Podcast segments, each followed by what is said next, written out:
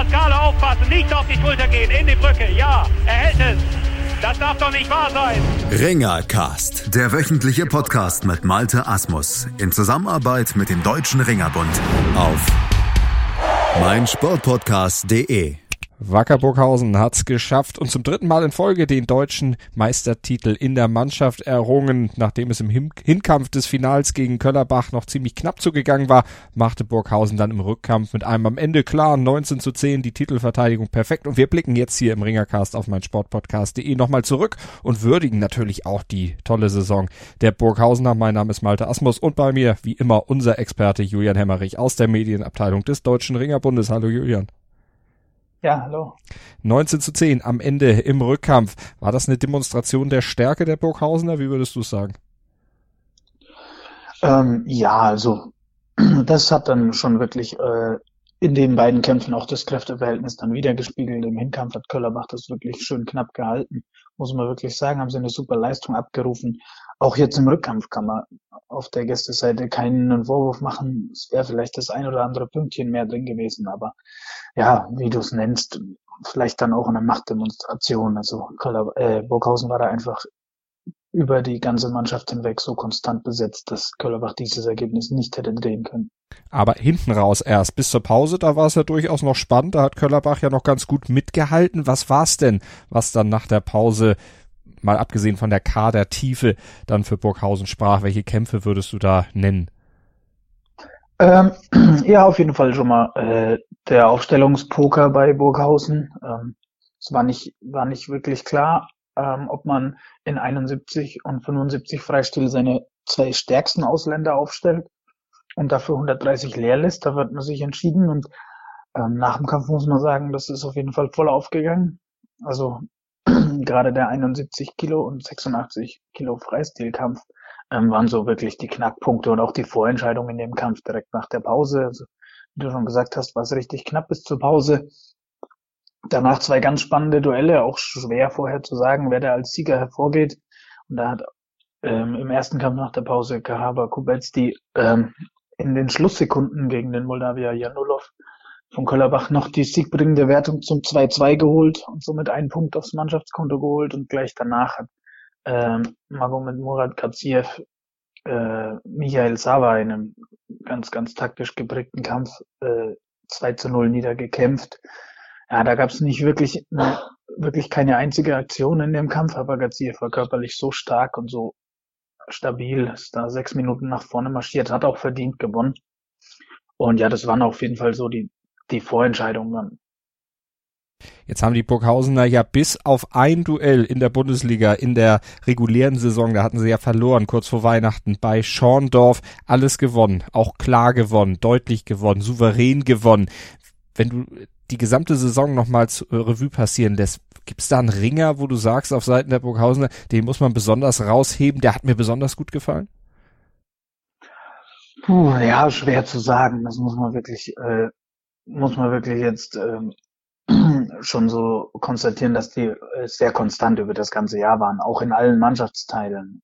Ähm, viele Ringer ringen ja auch nur eine halbe Saison. Ähm, ist dann auch sehr schwer. Also ganz wichtig natürlich für Burghausen selbst sind die Eigengewächse mit Bundesliga-Niveau wie Andreas Meyer oder Matthias Marsch, ähm, die es erst möglich machen, überhaupt so eine starke Aufstellung auf die Matte zu bringen.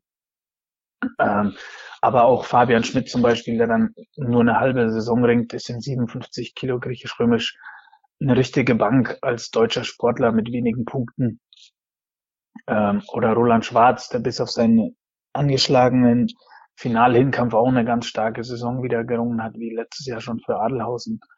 Auch Ramsin Azizi, also ich würde sagen, die Deutschen haben auf jeden Fall eine richtig super Saison gezeigt und für mich immer ein Phänomen ist äh, der Russe Karaba den ich gerade schon erwähnt habe. Der ringt seit Jahren, egal in welcher Gewichtsklasse, ob 75, 80 oder 86, ist immer verfügbar, quasi immer verfügbar ähm, und besiegt einen Weltklasse-Gegner nach dem anderen, egal in welcher Gewichtsklasse er da aufgestellt wird. Also der ist schon wirklich Gold wert für Burghausen.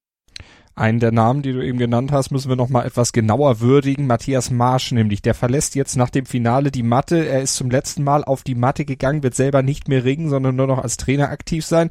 Er selbst sagt ja, der Körper macht nicht mehr mit und er möchte auch nicht nur als Notnagel einspringen. Er will sich jetzt komplett auf die Trainerarbeit fokussieren. Jetzt hat er zum Ausklang seiner Karriere dann das letzte Match, den letzten Kampf verloren, 0-2 gegen Timo Bardusch. Schmälert aber weder seine Karriere noch irgendwas anderes. Ne? Also den muss man wirklich herausheben. Mehrfacher deutscher Meister im Einzel, dreimal in Folge in der Mannschaft. Also richtiger Star der Szene verlässt da die Matte leider. Ja, auf jeden Fall. Also gerade für Burghausen wirklich der Ringer schlechthin in Burghausen war nie in seiner Karriere auch nur irgendwo anders. Hat, glaube ich, 27 Jahre ununterbrochen für den SV Wacker gerungen und beendet jetzt seine Karriere, wie du schon erwähnt hast, super erfolgreich Leider hat er international den ganz, ganz großen Wurf mit einer Medaille immer verpasst. In Las Vegas war er knapp dran, da ist er fünfter Weltmeister geworden. Ähm, wurde auch am Samstag gebührend gefeiert von allen mit stehenden Ovationen bedacht. Auch unser Dreifach-Weltmeister Frank Stäbler hat eine schöne Videobotschaft geschickt und sich nochmal bedankt. Denn auch er hat große, groß von Matthias Marsch profitiert. Er war einfach ein ganz, ganz wichtiger Trainingspartner, ein ganz, ganz wichtiger Freund und jetzt wird er meiner Meinung nach ein umso besserer Trainer und die ersten Früchte seiner Arbeit sieht man schon in der Burghausener Mannschaft, das muss man auf jeden Fall sagen. Er soll ja auch äh, Frank Stäbler noch für das Unternehmen Olympia dann noch ein bisschen fit machen, ne?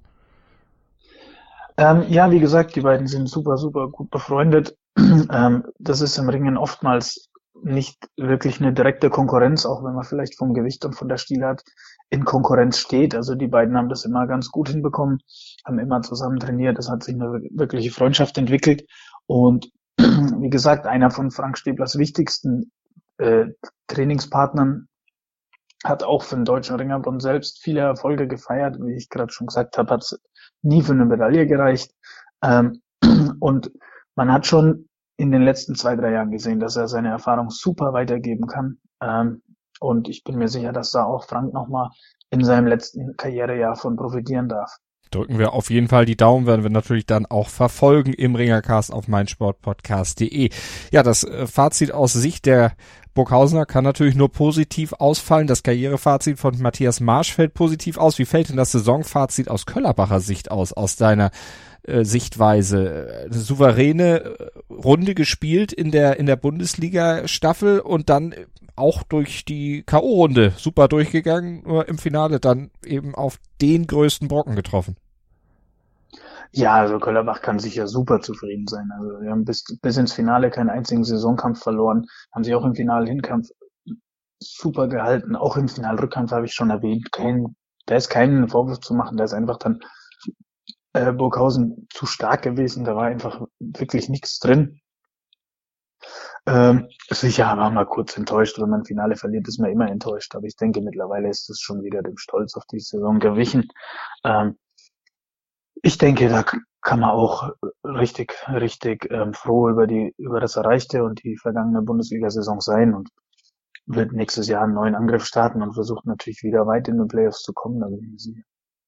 Im September geht's ja dann erst weiter. Vorher stehen natürlich noch andere Termine auf dem Programm, unter anderem natürlich auch die Olympischen Spiele. Also da ist noch ein großes Highlight da. Aber die Mannschafts-Bundesliga-Saison, die wird ja dann eben auch wieder vorbereitet werden. Ja, auch jetzt schon bald. Da müssen ja die Weichen dann schon gestellt werden.